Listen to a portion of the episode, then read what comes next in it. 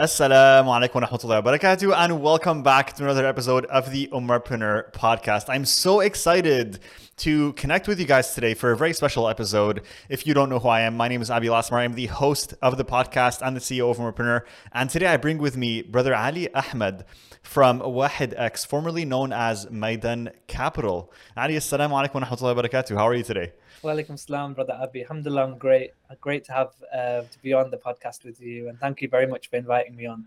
Of course, the pleasure is all mine. And I'm super excited about this conversation because, to be honest with you, I think the conversation we're about to have today is one that so many Muslims reach out to me. I mean, I think the majority of the DMs that I receive on Instagram is really about how can I get halal funding for my business? How can I, you know, create a business where I can I can get venture capital and I can grow this idea that I have in my mind. So having someone like yourself that really works within this industry and specializes in this domain is going to be incredibly valuable. Inshallah, can you share with us a little bit more about what what it is that you do specifically and what does Wahed X do as well? Yeah, so great. No, definitely, I'd be really interested and excited to have this conversation because I get the same as well. So it's great to actually have something that will be hopefully resonate with with many others. So my role at, at Wahed X is investor relations, and essentially what Wahed X is is we are a private investment platform. So we serve two pay, two purposes. So for investors, it's giving them access to highly vetted Sharia compliant tech startups. And for founders, it's a place to go to raise capital that is Sharia compliant. So traditionally, if you were a founder and you're looking to raise capital, where would you go? You would go to a bank who offers you a loan, um, which isn't Sharia compliant because of you know it's based on interest, or you would go to a venture capital firm who offers preference shares. And Sharia scholars have unanimously agreed that preference shares are not Sharia compliant due to its debt like characteristics. So you're really left with no real scalable uh, options for raising capital. And if, if, you were to choose to go for preference shares, uh, the chances of success are pretty low. So just in the UK from 2009 to 2019, only 1.7% of venture capital funding went to founders from diverse backgrounds. And uh, from that statistic, we can only work out what percentage actually went to Muslim founders. And that's kind of the whole purpose of Wahed X. We want to be able to plug that gap and be the go to place for Muslim founders globally to come to with their ideas and concepts and startups and go through a process where they can potentially obtain funding at the end of it. Yeah. Definitely, hundred percent. And what is it? what role do you play, Ali, within the organization? What do you specialize in? So my specialist speciality is on the investor side. So okay. when we have investment opportunities, my role is to speak to investors, discuss the opportunities with them, um, tell them about the the intricacies, understanding the return profiles. But as part of that, I also get very heavily involved in early stage deal origination because I have mm-hmm. the connection with the investors, I can speak to the the deal origination team and and really give them, you know, an investor's point of view and angle because essentially that's who we're serving at the end of the day. And so I get involved at both the deal origination stage, but but generally most of my role is focused on speaking to investors. And these investors range from you know family offices, high net worth investors, down to your, your, your everyday investors, so the likes of me and you, Abby, uh, you know, and and yeah. others. So alhamdulillah, it's great because you, you get so many different perspectives as well on on, on deals. Uh, well, I really love the fact that you are specialized in that area. So you're really focused in on, if I understand correctly, working with investors to help facilitate the process of investing in Muslim startups and essentially ethical startups, if I understand correctly. Is that right? Yeah, that's right. So okay. you know, usually, or if not all of our investors are mission driven uh, value driven investors. So they're looking to support Muslim founders or founders from diverse backgrounds that are doing Sharia compliant businesses. So yeah. some of those may be in, in the fintech space or generally in other areas that are, are beneficial to society.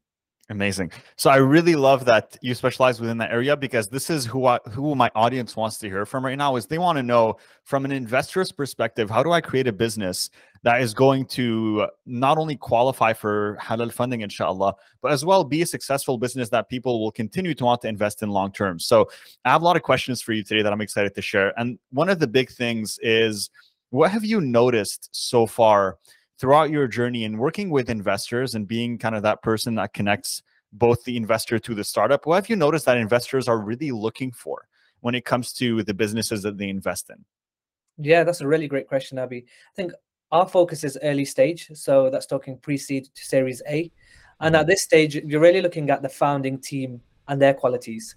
So when I speak to investors, a lot of the questions are around like how much time have you spent with the founders, and you know we like to put the founders in front of the investors as well. We do a webinar for each of our investment opportunities, so they get to see and get a feel for for the founders themselves.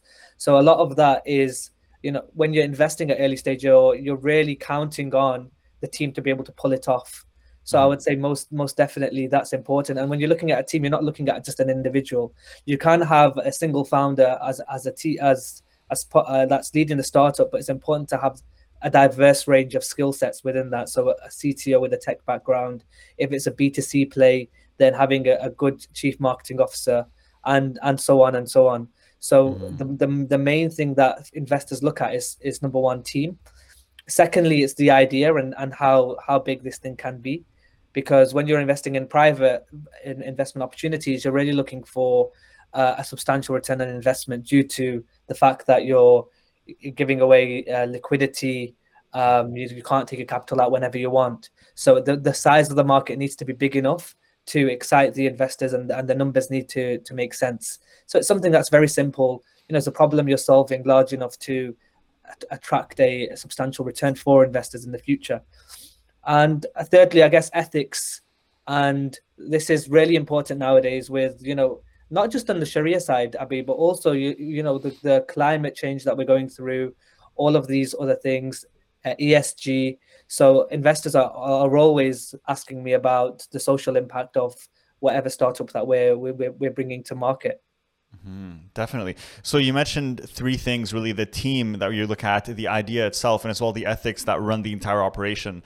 Now, for you mentioned early stage startups. Now, how early stage are we talking here? Can someone come up to you and say, "I have this idea for a marketplace. I think it's really cool, but it's really just an idea in their mind and there's no business plan, there's nothing really?" Or does it have to be at a certain point where as you mentioned, like they do need to have the team in place, they need to have some type of structure, some type of proof of concept, right, in what the, what they want to do? Yeah, so just to give you an example, I'll use an example that we've done. So one of the companies, if the first one we actually did was a company called Fairnance. They're based in. Netherlands and they are essentially providing Muslims an alternative to interest-based mortgages. And they came to us at a pre pre-revenue stage, but both the founders were working full time. They had secured capital from um, another start uh, venture studio called Venture Rock, and although they don't have any revenue, they had a very detailed plan of execution. Mm-hmm. So we are open to pre-revenue companies, but we do ask that you spend some time to get to a stage where you have built out a roadmap and a plan, and it's a, that you have a very clear use of what you're going to do with the funds post investment. That mm-hmm. gives you a great advantage. Just to take, just to give you guys some context, we receive maybe 40 to 50 decks, you know, uh, a month. Potentially that number rising as well. So it is a competitive process, yeah. and we have a highly selective system where maybe one or two opportunities will be live on a, uh, in a in a given month. So to give yourselves the best shot and chance, it's best to come at a stage when you are ready and you have done a lot of the the groundwork to get to that stage. But pre-revenue is as long as you, the concept is there and you guys have uh, an idea and are ready to hit the ground running, that's not an issue. Amazing. So you mentioned you receive 40 to 50 decks a month. Out of those, how many do you actually accept? So out of those that we actually actually accept, I'd say between one to two. But one that's two just, a month. Okay. Yeah, that's that, that's just and obviously sometimes it takes longer to review an yeah. opportunity than it might not be in one month that we get through the whole opportunity. It might take a couple of months. But I'd say between one to two, get make it all the way through to the platform and and get funding. Okay. So I'm gonna, yeah, I'm gonna challenge you a little bit here on this podcast because I want to make sure I get all the juice out. What is it about those one to two that you guys you know, like give the green light to that the other 40, 50 don't have?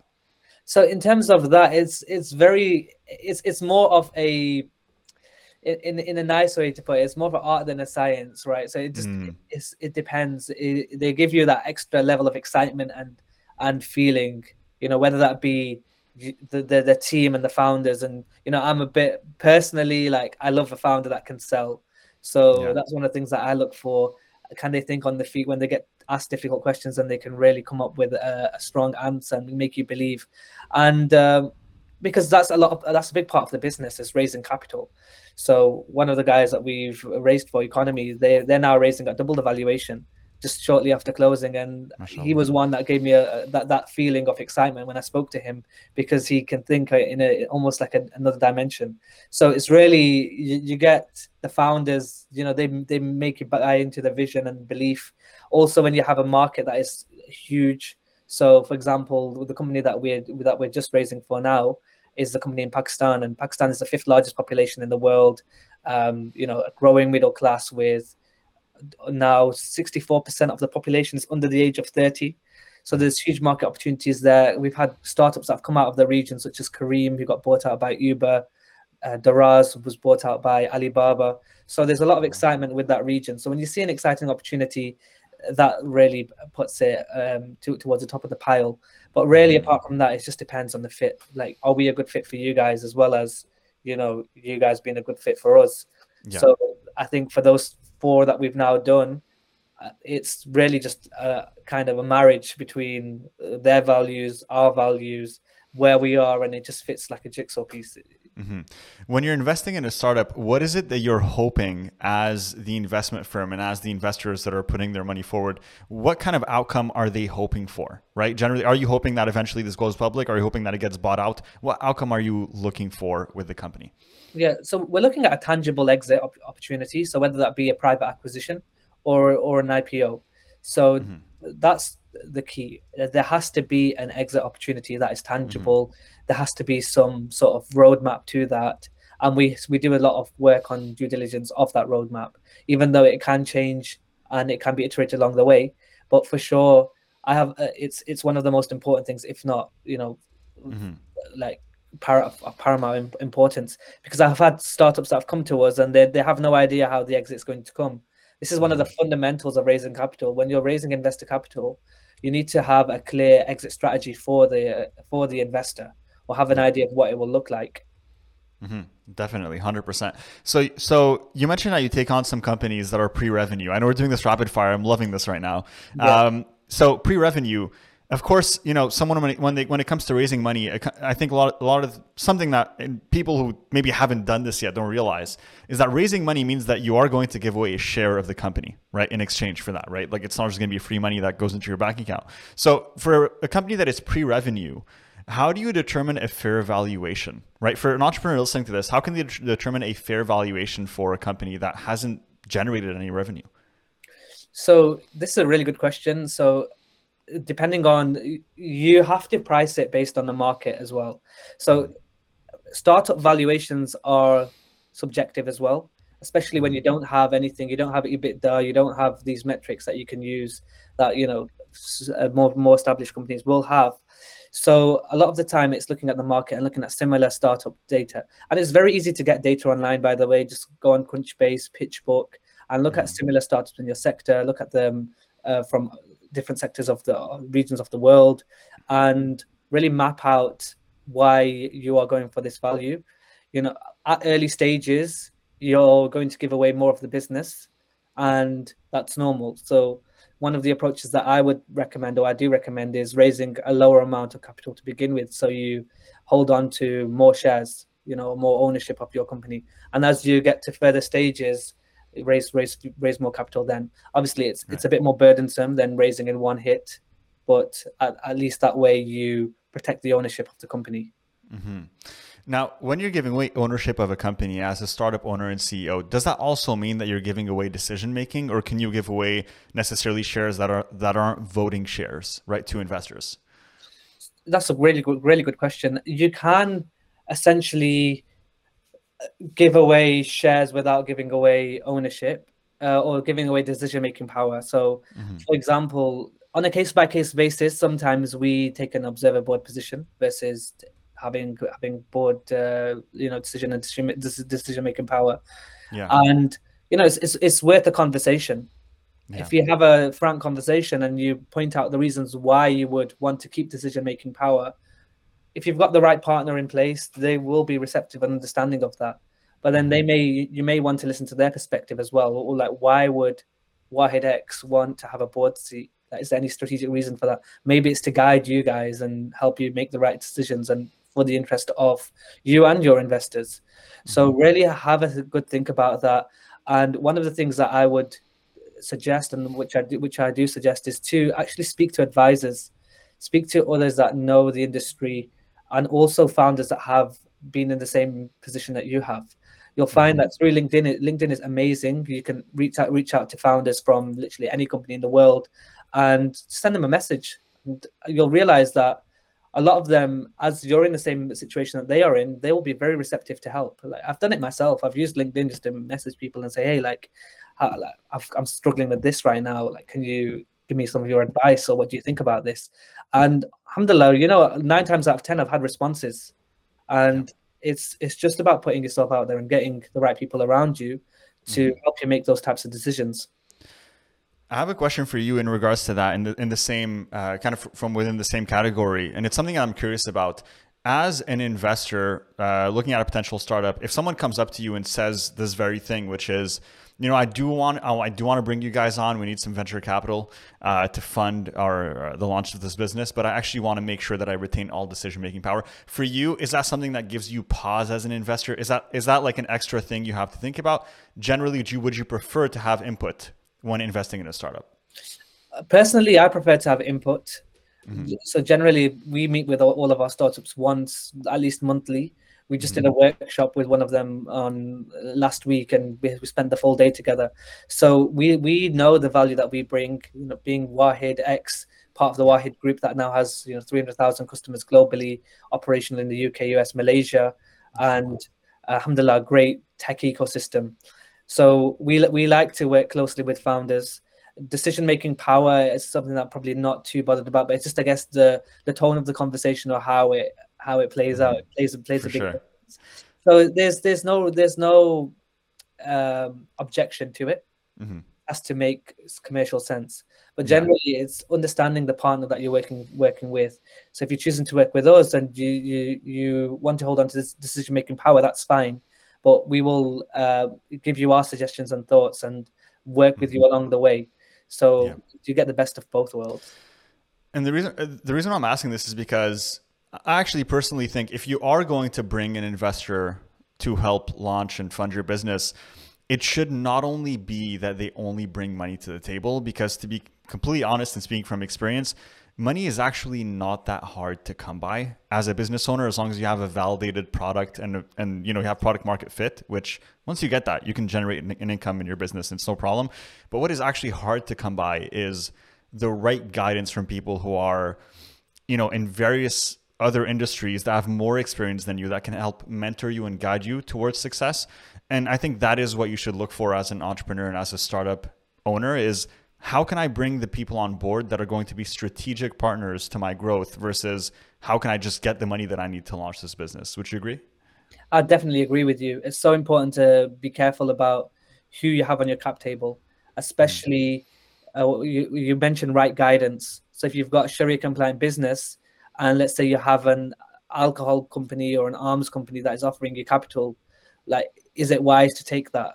You know, are they mm-hmm. going to give you the right guidance? Are they going to support you, or are they just going to, you know, milk you? So, you know, it's when you're thinking about raising capital, as, as you mentioned, it's, it's if you've got a good idea and good concept, everyone will come to you, you know. So it's about selecting the right partners that are aligned with you and your values. And I'm in full agreement with you that right now, especially from, from an investor's point of view, we, we don't want to just provide capital. We want to give you mm-hmm. support. And alhamdulillah, I have like a, a number of investors that message me almost every day about previous investments and say, hey, like I have this person I can introduce to them or you know this these guys have offered to help and there's you, you get a lot of benefit from that from selecting the right investors versus if you're just selecting capital just to get quick money in they might give you the money in a week or two uh, but they're not going to give you any support after that is that really going to help you in the long term so it's like short term versus versus long term success basically Mm-hmm. 100%. Now, I, I do want to ask, and this is something that I'm personally curious about. Would you, as as a as an investor, um, would you invest in a startup that doesn't have a validated profit model that comes to you and says, "Look, we have this really amazing app idea or business idea or platform that we want to build and it's going to cater to this audience and this is how we're going to engage the users and we know they're going to love it and it's going to be free for them to access because that we want to essentially attract the audience initially right but we don't yet know how we're going to monetize but we just know that the audience wants this and we know that we can we can attract them with this product so if someone comes up to you in a situation like this where there isn't yet a profit model but they have a strategy to attract the audience that they feel you know we can appeal to the audience in a certain way. Is that something that gives you pause as an investor, or do you feel like it's com- what we're looking for is bringing on the audience first, then the profit model can come later? Because I've noticed in Silicon Valley and in a lot of these tech startups, yeah. The profit model comes later. So for you as investors, do you want to know ahead of ahead of time how are we going to monetize this, or is that not as important initially? So for me, for, I'll, I'll speak from a personal point of view. Uh, yeah. Before I do that, I will just mention that risk investing in startups is risky and you know it's uh, you should only really invest if you understand the risks and if you need to if you are considering invest investing seek uh, advice from a financial professional mm-hmm. from my personal point of view i have a higher risk tolerance so i would uh, this is this would be something that i would be pretty excited about when you're looking at startups you're looking at disruptive industries things are things that are new and innovative and if you look at some of the successful social media players, like Facebook, etc., they had no monetization strategy, but they built a large community. So there's value in building communities, and there's value in in data. Obviously, we have to be ethical with how we deal with data, but there's there's value in building communities and solving problems at large scale. Uh, from a more conservative perspective, the market has shifted to where it was 12 months ago. We're entering into a global recession we're mm-hmm. having uh, you know high interest rate environment. Uh, public markets are struggling. So now there is a bit more of a focus on path to profitability and being cash positive. Mm-hmm. So for this current market, I would say that from a from a holistic point of view, it, have that in mind. Like have have a strategy in mind for how you will monetize, because we have seen a couple of strong opportunities throughout the year, which had essentially that they were building a community but they didn't have a clear monetization strategy and they weren't successful through the process and that's um, been the case for the whole industry that i'm looking at startups that are getting funding and those are ones that are that are struggling a little more than if they if it was a year ago so personal opinion is i like this kind of stuff that's you know mm. building communities but for now, have a focus on cash, being cash positive, getting your path to profitability, and uh, just have a have a blueprint of, of what you want to follow for the next, let's say, three to five years. Hmm. So, what have you seen in your experience to be the best way? And this is kind of giving advice to startup owners, CEOs, entrepreneurs. What have you seen to be the best way, or at least the most common way, for uh, an owner that wants to bring shareholders or bring investors on board to structure kind of like the share agreement, right? So, for example, I mean, that's a big question that I get and a lot yeah. of people think about, right? Is like, okay, how much do I really want to give away? And even when I do, like, how am I going to really ensure that this partner is going to be here for the long term?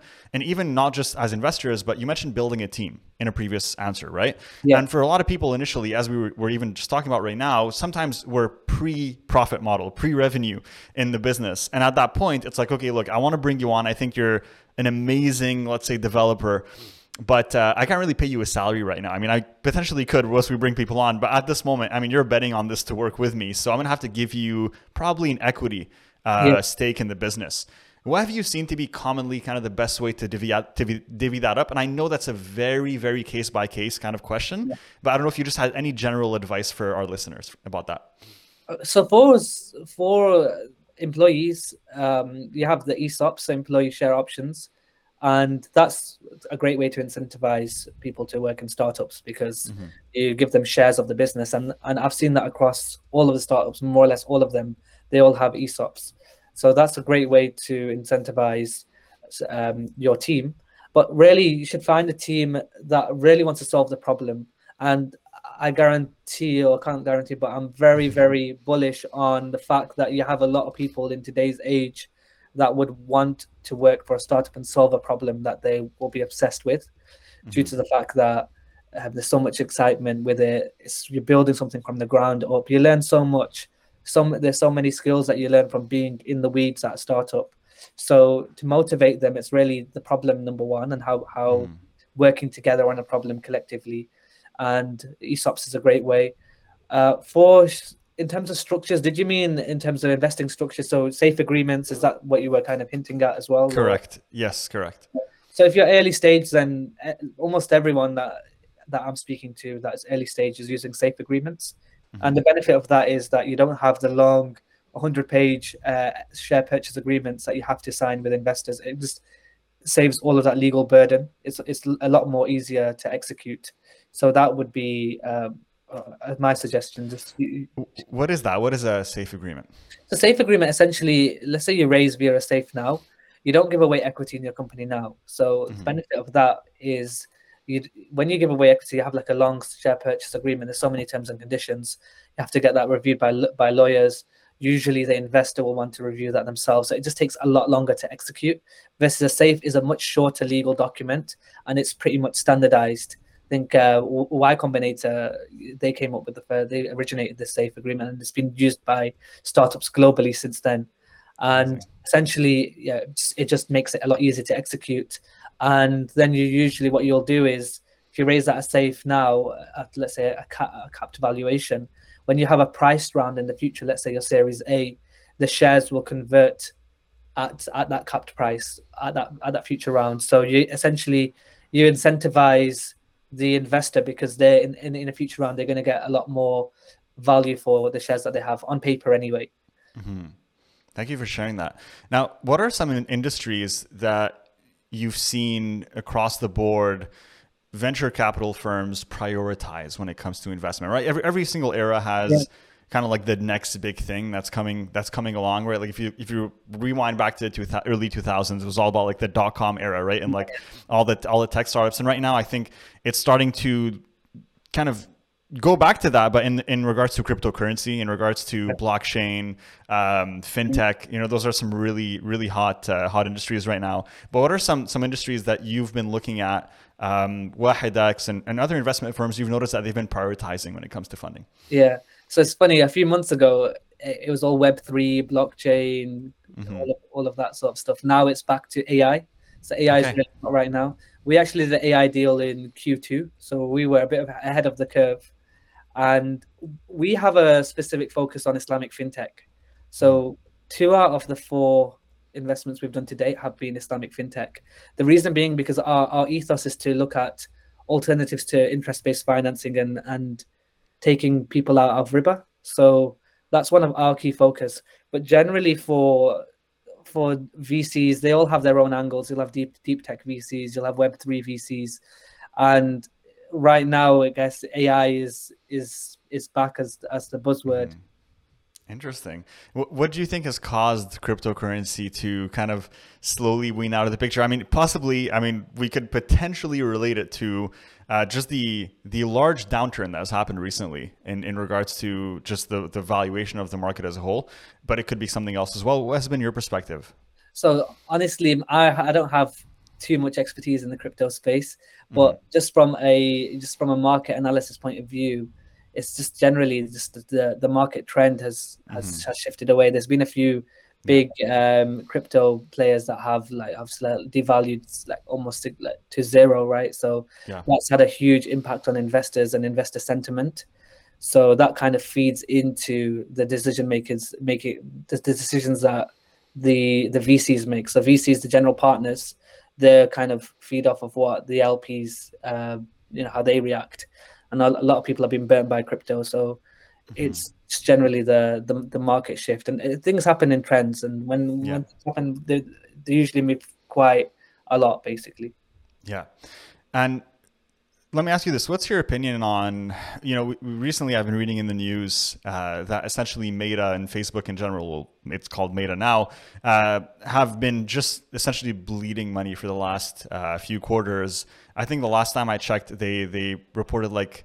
Uh, 800 billion in losses, but I could be wrong. I might be off in number, but I know it was in the high billions uh, in terms of not losses, but I think they lost market cap. Sorry, yeah, uh, that they lost in market cap. So you know, they had this big vision for building this entire metaverse, and Yeah, yeah. this vision that they had isn't right now, at least uh, coming coming to life the way that they envisioned it. So, has that also affected seeing what happened to Meta right now? Has that also you th- potentially affected your opinion on cryptocurrency in that market as a whole, or do you think it plays a role? Um, I'm not too sure. So what's happened with with Meta and Meta and and the, the other big tech players is generally look you've seen a, a fall in this is public markets. You know, so public markets have lost a lot of value, and you know capital is there, there's there's more investors that are choosing to sit out or you know there's there's less activity. So the, the impact it has on startups is there's lower valuations for startups, which is a good thing for investors because Mhm. we're getting more value now than we were previously, and then much higher potential for return. So I can comment on on that aspect of it. Yeah, Uh, please go ahead. It's it's definitely uh, a good thing for from an investor's point of view.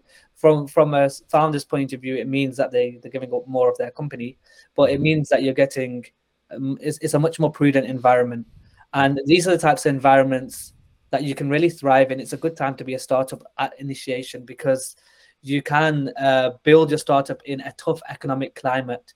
So when you have the rosier times, you're already built for it. You're you're built for tough times, and when it when you have strong, um, you know, bullish markets, you'll hopefully reap the rewards of that. But then what it means is when the when times are tough, you can withstand um, the winds and the waves and everything.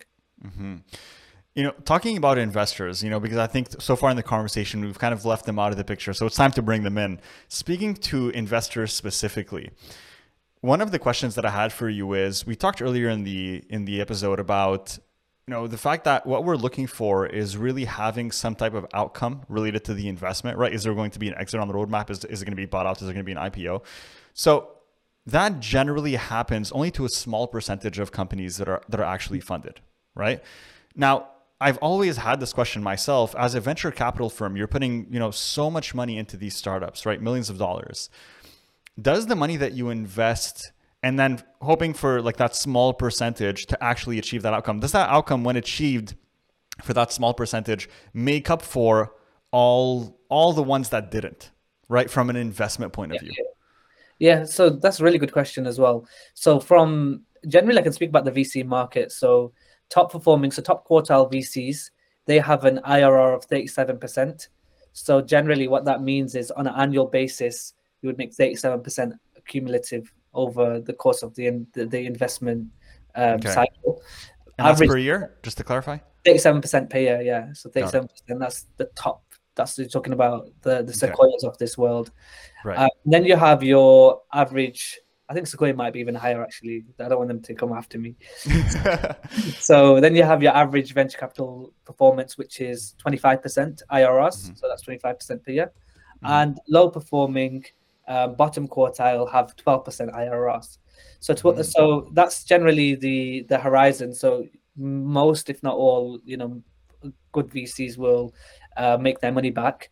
And generally, the, the the way they they do that is they make sure their portfolios are diversified. So they'll have they wouldn't have concentration in one section. They will diversify across a range of portfolios. They may have a, a specific fund mandate, like deep tech, for example, but they'll they'll construct the portfolios in a in a very professional manner. What we do at Wahed X is we operate on a deal by deal basis, and our minimum investments one thousand pounds. So the types of deals that we get access to, the minimum investment would for angel investors would be a hundred thousand plus. What Yeah. we're able to do is because we're taking an allocation and we have a relationship with the founders which we develop, we can get get our investors in from from us as as low as a thousand pounds, and we um, generally when speaking to investors, we let them know that there's multiple investment opportunities available. So it may be in their best interest to diversify rather than you know investing any spare capital that they have into one startup. Speaking of Wahed Invest, so if someone were to come to you to Yeah. invest in, in startups, you know, they'll, they're listening to the, this potential ROI and they're like, that sounds a little bit better than, than the stock market. Let me see what I can do here. And they want to move forward. Now, you mentioned, you mentioned a very, a very good point that you would, you would advise them to diversify for that very reason is that you want to make sure that they have enough in their portfolio where they can achieve that, that ROI. Now, if someone comes to you with a small amount, like a thousand pounds, are you going to yourself say, we're going to add this to a fund where it's already diversified for you and you're just going to get the average ROI from that fund total? Or do you ask them specifically, hey, do you want to dedicate this towards one specific startup? How does it work? So in that in that case, we would most likely tell tell them it's probably not suitable for them if they only have a thousand pounds in in capital. You know, mm-hmm. there's other so so Wahed Invest allows investors to invest from a little, as little as a hundred pounds, and that gives you access to a diversified portfolio into you know hundreds of stocks, gold, um, sukuk, and you can you can liquidate that whenever you want. So you yeah. can that's liquid. So these private investments, even for the most sophisticated investors, it shouldn't make up the 100% of their investment portfolio. Mm-hmm. They should only really allocate a specific section of it due to the characteristics of the liquidity, time horizons. We're talking about a 10 year time horizon realistically for a portfolio. That's that's what most funds operate, eight to 10 years. Okay. So it's a, a different in, in investment product. So for yeah investors that are looking to invest from as little as a thousand pounds we'd still say, mm-hmm. look, have about, I'd say, ten thousand in savings, and then mm-hmm. from there you can create a portfolio over a couple of years. That's yeah. a place to start, in my in in my opinion. But everyone's different. That's generally the approach that that, that I provide to friends and family and others who who mm-hmm. ask about investing when they're looking to get started. So let's say someone has a bit of a higher amount. Let's say someone's yeah. listening to this and like, all right, I got a, I got 100k I want to put towards this because you know as Muslims we're we're limited in the amount of halal options that we have to generate an ROI. So I believe in what you guys are doing. Love WahedX. I want to move forward with this. Um, again, my, my, question is, would they be kind of putting that money towards? And, and my question, the reason I'm asking this is because did you structure?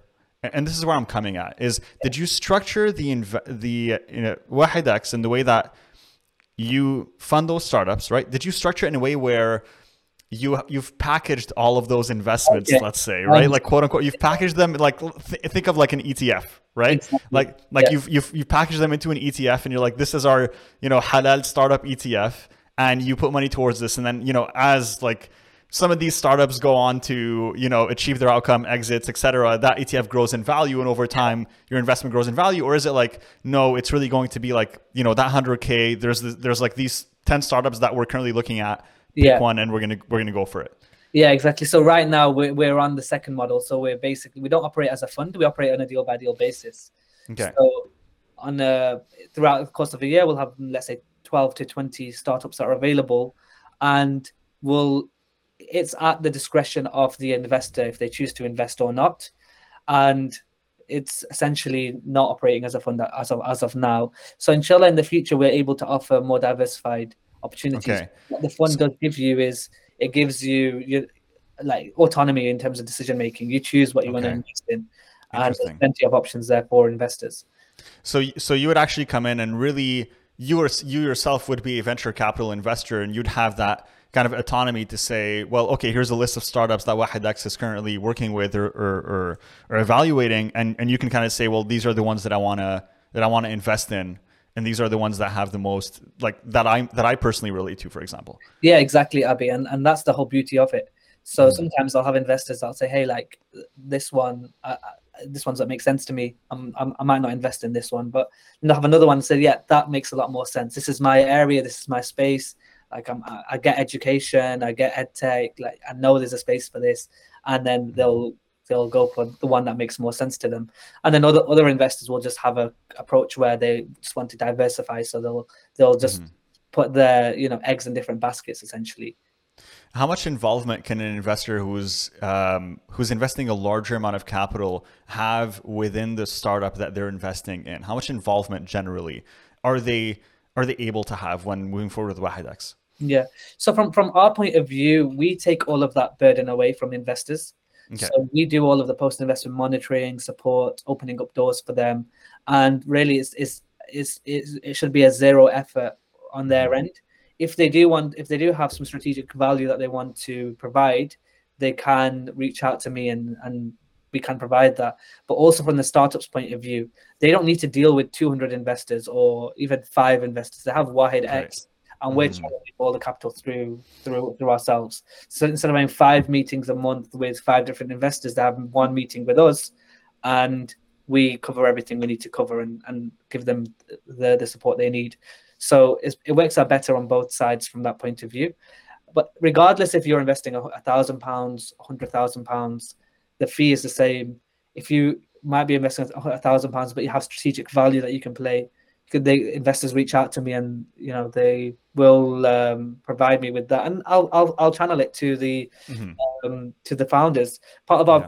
our, our whole process is democratizing finance, democratizing access, and part of that is you know treating um, everyone at, at a level, level playing field. Mm-hmm. What have you? What kind of you know if so, if I'm uh, if someone's listening to this and they have a large amount of capital that they're looking to diversify, what have you seen personally to be the type of profile right that that generally comes to WahedX to say I want to invest in startups so that in case someone's listening to this that fits that yeah. profile might be like all right I'm there I think that's the right move for me. So generally, to be honest, it's, it's people from all walks of life. So mm recently, I've spoken to a lot of doctors, dentists, pharmacists, uh, mashallah, people from the medical profession. Profession.